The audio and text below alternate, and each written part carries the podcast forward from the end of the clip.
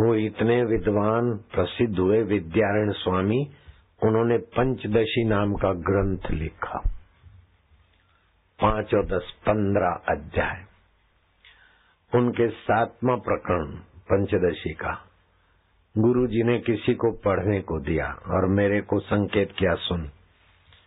किमिच्छन कस्य काम आय शरीर मनुसुजयित उसकी व्याख्या सुनते सुनते गुरु की कृपा ऐसी अजम हुई कि हमारा जीवत्व बाधित हो गया और हमारा ब्रह्मत्व ब्राह्मी स्थिति प्राप्त कर रहे ना शेष गुरुवर, कार्य रहे ना शेष।